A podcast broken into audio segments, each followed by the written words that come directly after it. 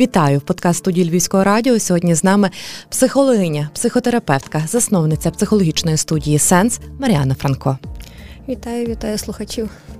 Говоримо сьогодні з вами про річницю повномасштабного вторгнення, а саме синдром річниці повномасштабного вторгнення двадцять четвертого лютого.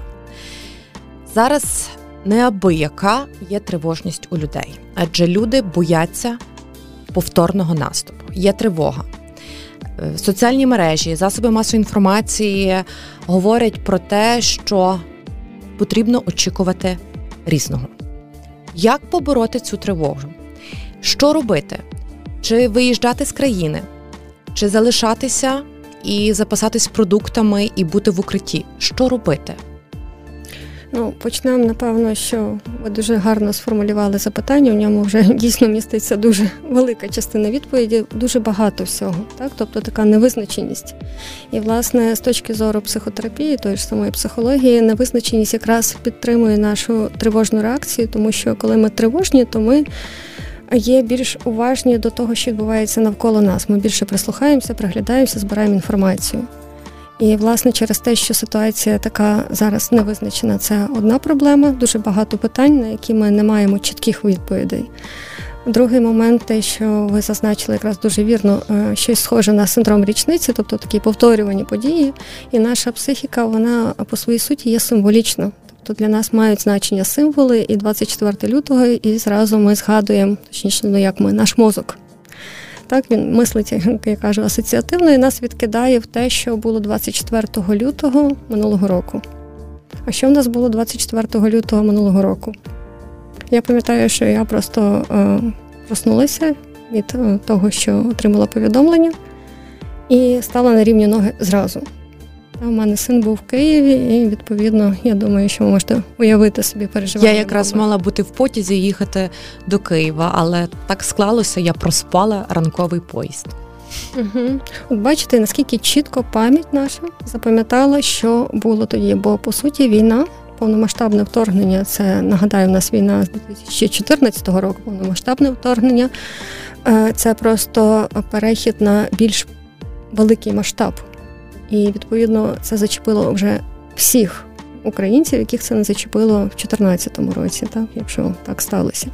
І, відповідно, пам'ять про ті події настільки яскраво запам'яталася. Я травматерапевтка за своєю спеціалізацією одною з.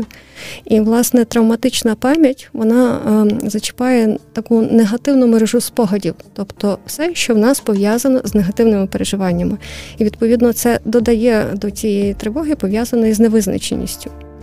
Але я би хотіла наголосити на тому, що у нас насправді психіка асоціативна по своїй природі не тільки в плані того, що ми згадуємо негатив, але так само ми ж насправді маємо вже досвід. І ми маємо прекрасний досвід того, що рік часу і Україна показала такі речі, що за нас зараз вболіває півсвіту. Тобто ті, що включені взагалі в реальність і розуміють, що відбувається.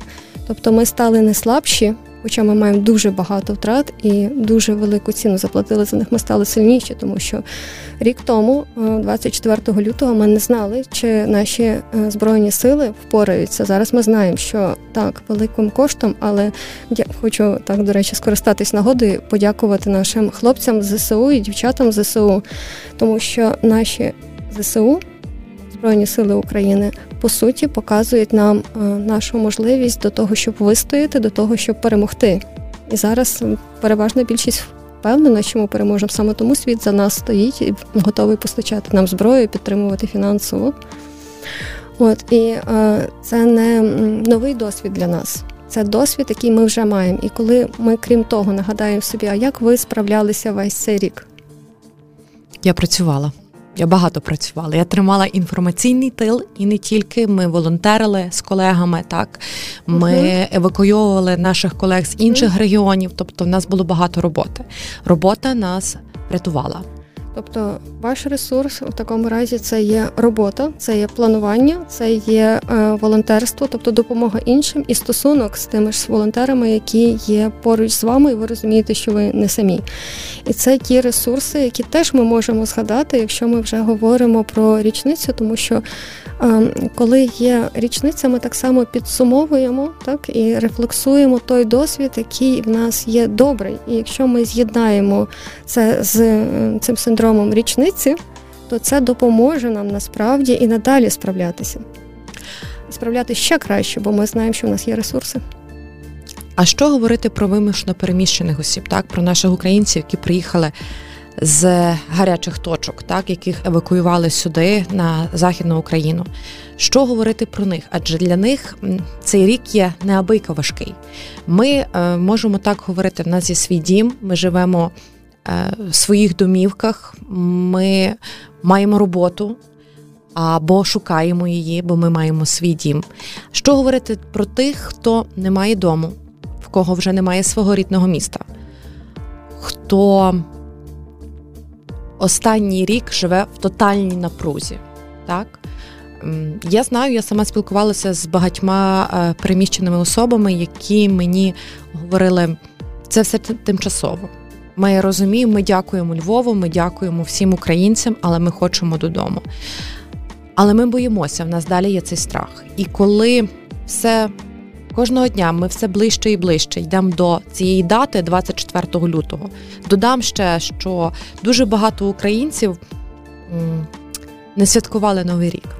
Знаєте чому? Тому що в них рік розпочинається двадцять четвертого лютого, не тридцять першого грудня. Тому що в них відлік починається з двадцять четвертого лютого. І ця біль, яка є всередині кожної людини, він переповнює. І, можливо, не кожен може сам впоратись з собою. Можливо, не кожному допоможе робота, волонтерство, друзі, знайомі, чи навіть та можливість виїхати за кордон. Адже ми знаємо, що більшість українців, які виїхали, за декілька місяців вони повернулися назад. І що робити зараз? Ну, знову ж таки, напевно, нам вартує вирішувати проблеми по мірі поступлення і в залежності від того, про які проблеми ми говоримо, бо ми дуже гарно підкреслили, що хтось все ж таки, він залишається жити в себе вдома. Хтось є вимушено переміщений, в когось, на жаль, вже не буде того дому, який був. І дай Боже, щоб потім можна було відбудувати ще краще ці міста, і щоб люди дійсно, якщо... Я знаю, що вони мріють про те, щоб повернутися, навіть той самий спалений до вщент Маріуполь, так? Ось, і, напевно, наш досвід має бути таким, що ми мусимо, хочемо того чи не хочемо, але, власне, щоб відновитися, щоб зберегтися, відновитися і відбудуватися, все ж таки вивчати психологію і емпатійно підходити до ситуації. Емпатійно – це, власне, виходячи з того, щоб лишатися в такому доброму контакті, розумінні і співпереживанні тій людині, з якою ми говоримо. Тому що історії є дуже різні. Ми не можемо мати тут одного рецепту для всіх, тому що е, ті, що переміщені, ми мусимо, напевно, все ж таки розуміти, що е, якщо в нас є більше ресурсу, щоб підтримати, то м, можемо поставити себе на їх місце. І я думаю, що тоді ми, нам не треба буде, знаєте, якогось такого дидактичного прописаного плану. Ми зрозуміємо, е, якщо би я була в такій ситуації, чого би я потребувала. І вже виходячи з цієї емпатії, е, власне, допомагати тій людині, яка поруч, бо хтось хоче підтримки і допомоги, а хтось хоче, щоб визнали його силу, що при цих умовах я змогла впоратися. Зі мною все в порядку, так, мого дому нема, але зі мною все в порядку, не потрібно зі мною говорити як з якоюсь, я не люблю це слово, але його буду вживати зараз для такого пояснення ситуації, не треба зі мною говорити як з жертвою, так, тобто, так, я постраждала, але зі мною все в порядку. От, а комусь навпаки потрібно буде допомогти впоратись психологічно, І для цього теж, знову ж таки, зверну нашу увагу на ресурси. Ми з вами якраз перед зустрічю говорили, що скоро наші іноземні колеги, та вже це почалося, вони приїжджають і переймають наш досвід, тому що наші фахівці змушені навчатися настільки багатьом зараз методам, і дуже багато психологів здобули додаткову освіту в травматерапії для того, щоб допомогти людям стабілізовуватись, відновлюватися, що ми вже можемо ділитися досвідом, експертним досвідом з нашими колегами. І я навіть не говорю про те, наскільки багато платформ і безкоштовної допомоги фахових, дійсно фахових спеціалістів створено, щоб допомагати українцям. Тобто цією допомогою можна користуватися. Наприклад, крім своєї роботи, я працюю на платформі, яка створена для людей, які, на жаль, постраждали внаслідок цього воєнного конфлікту, внаслідок сексуального насильства, і для них це є безкоштовно. І там підібрані фахівці, які справді для людей працюють безкоштовно. Це ж насправді дуже добре, тому що люди можуть звертатися і є допомога. Попри те, що у Львові є центри ментального здоров'я, кризові центри та безліч фахівців, які сьогодні є перенаповнені роботою. Але тривогу ніхто не відміняв. Як би ми, як би нам не намагались допомогти, якщо ми самі собі не допоможемо, не допоможемо, нам ніхто не допоможе. Ну, це така моя суб'єктивна думка, але все ж таки декілька правил чи вправ від вас, як від фахівчині, яка рік працює з такими людьми, яким дійсно, насправді, потрібна допомога, що робити? Чи знову хто розклав скласти тривожну валізку, так? Чи запасатися продуктами, щоб, чи, що робити?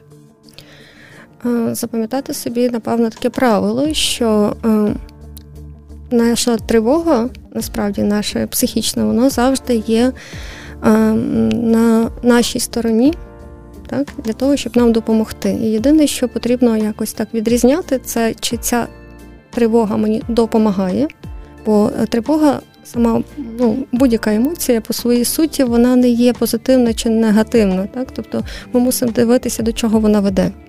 І якщо е, ми маємо ситуацію, що, е, наприклад, е, люди навіть замало тривожаться в е, регіонах, в районах, так, тих, які зараз, на жаль, є на лінії розмежування, то інколи дуже важко, що люди замало тривожаться. Наприклад, в тому ж самому Куп'янську, так, що дуже важко вмовити людей виїхати, бо там справді є рівень загрози інший, ніж у Львові, наприклад, у нас. Так.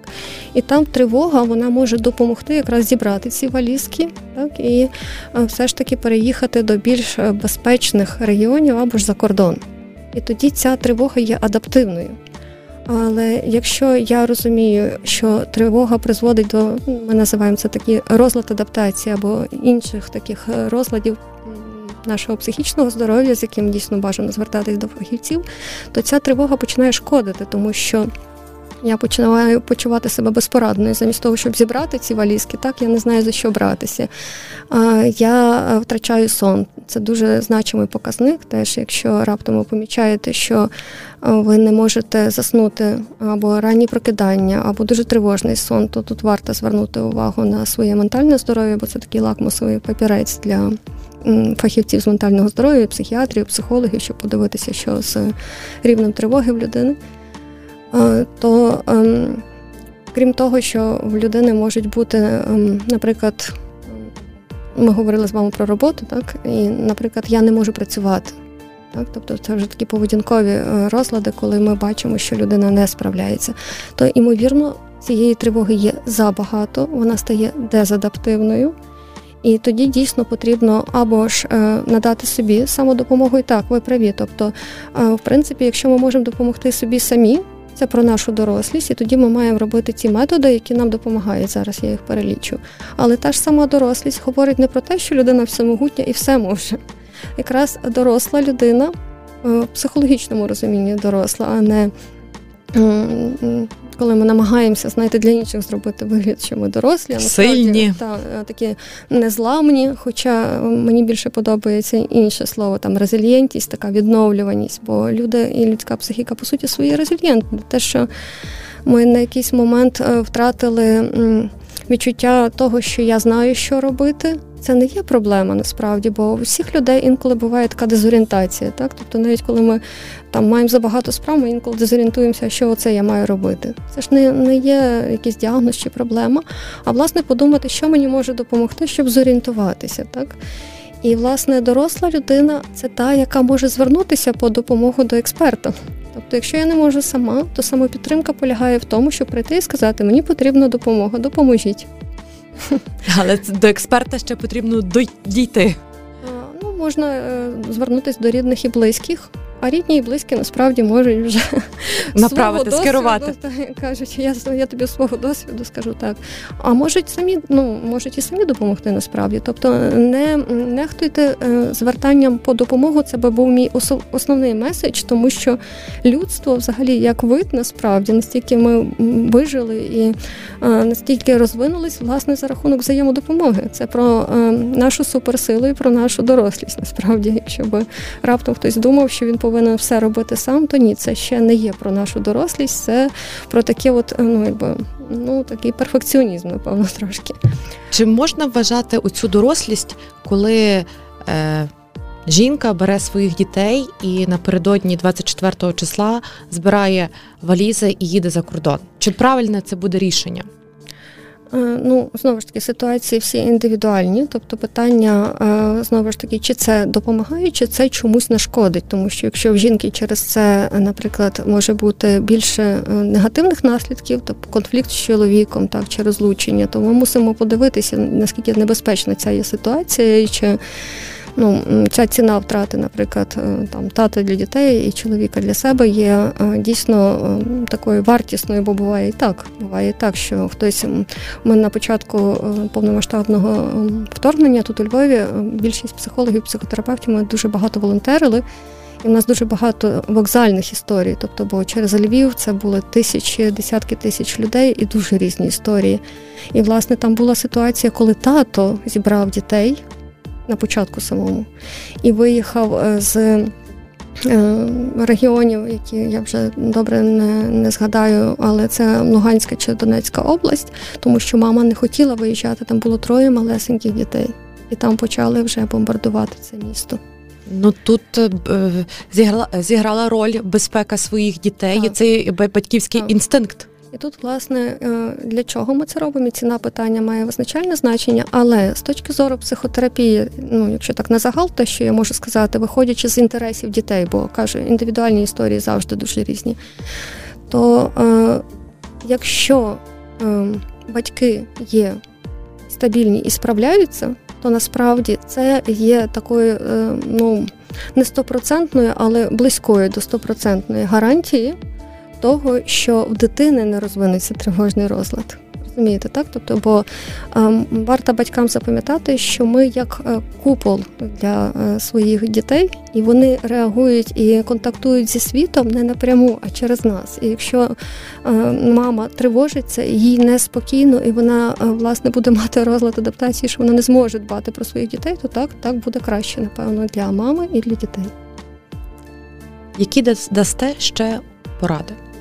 Так, бо, власне, я хотіла цю тему зачепити, коли ви питали, як можна допомогти собі, бо принцип такий, можемо допомогти собі, допомагаємо собі самі, не можемо, звертаємося по допомогу.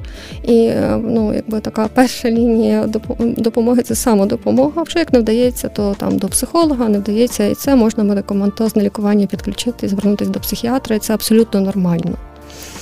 Так от, якщо беремо цю першу лінію допомоги, самодопомога, то, в принципі, до речі, це такі якби ноу-хау, а може, ну, тобто воно вже не, не ноу-хау, але ізраїльських наших колег, які, до речі, мають великий досвід самодопомоги під час воєнного конфлікту. Ізраїль більше ніж сорок років живе в війні, так?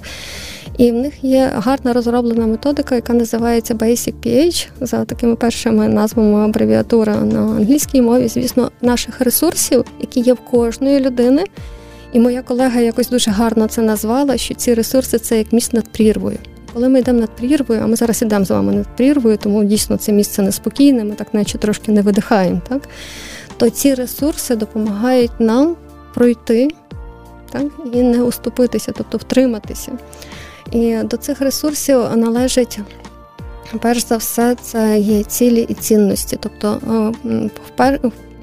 зразу скажу, що в кожної людини з цих Basic пі ейч, це шість типів ресурсів, є більш доступними одні чи інші ресурси. Не обов'язково, щоб всі вам підходили, але якісь з них точно у вас є. Так само, як ви згадували про роботу, так, планування. А в когось це можуть бути інші ресурси. Зараз я їх перелічу, а потім зроблю інструкцію по використанню. Тобто, перш за все, це те, що я говорила, це цілі і цінності, віра. І, ну, знаєте, як кажуть, що всі атеїсти, коли раптом є повідомлення про таку аварійну обстановку на літаку, починають молитися Богу. Так? Тобто, і це дуже гарно показує, що віра насправді для людини може бути дуже важлива. Якщо ми маємо доступ до своєї віри, до своїх цінностей, або там, як Віктор Франкл, здається, ой, перепрошую, це Сартр казав, що коли людина знає, заради чого жити, вона годна витримати будь-який як. Це дуже важливо, це якраз про цю віру.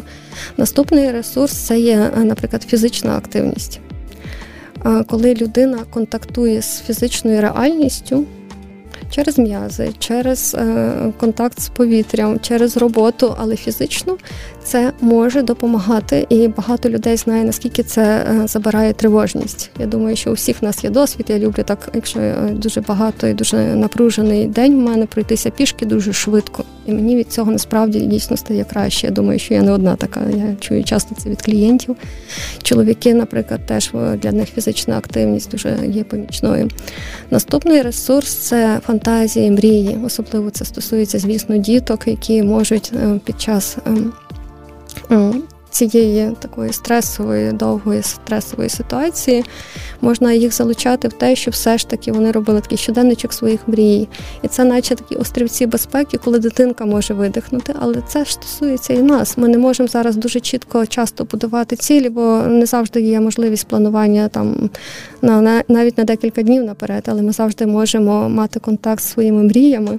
І знову ж таки досвід наших е, українських хлопців і дівчат, ну, в більшості це хлопці полонених, говорять теж про це. Так, я зараз перерахувала, перелічила три. Так само плани. Так, тобто плани, коли е, когнітивний такий аспект ми задіємо, когніції і знання. І коли людина когнітивно розуміє, що від чого залежить, що вона буде робити, план А, Б, С і Д, е, більш структурованим особистостям це більше допомагає. Крім того, дуже потужним аспектом є, власне, соціальна підтримка. І це доведено багатьма світовими такими соціально-психологічними дослідженнями. Я би цим не нехтувала. Знову ж таки, як травматерапевт скажу, що найбільшою профілактикою того так званого Пе Те Ес Ер є вчасно надана соціальна допомога. Зауважте, не психологічна, а соціальна. Коли я поруч, ти в безпеці, я не дам тебе скривдити, я тебе захищу. Це є профілактикою Пе Те Ес Ер і це є профілактикою ось цього тривожного розладу чи розладу адаптації, про який ми з вами зараз більше говоримо все ж таки. Так? Ну і так само творчість. Тобто, коли людина через творчість, через спів, через танець, через малюнок. Така вона... арт-терапія. Безперечно. І насправді це теж один з потужних ресурсів. І можна вибрати з цих шести ресурсів той, який тобі найбільше підходить.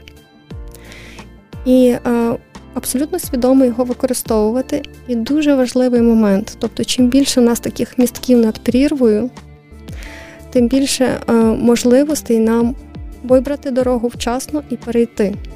Так? Тобто, а прірвами бувають ось ці ситуації, про які ми з вами говоримо. двадцять четвертого лютого. А, черговий прильот. Чергові негативні новини, не дай Боже, якісь втрати. І, е, власне, ці ресурси допомагають психіці зцілитися, відновитися і, знову ж таки, е, лишитися собою. І з вірою в наше Зе Се У, в наших захисників та захисниць ми пережимо не тільки двадцять четвертого лютого, а підемо разом до нашої перемоги. Пам'ятати про це, про наших захисників, і ми вже знаємо, що ми маємо захист, і ще раз, з вдячністю до Зе Се У, і, власне, я б швидше про це говорила на річницю. Дякую, хлопці і дівчата.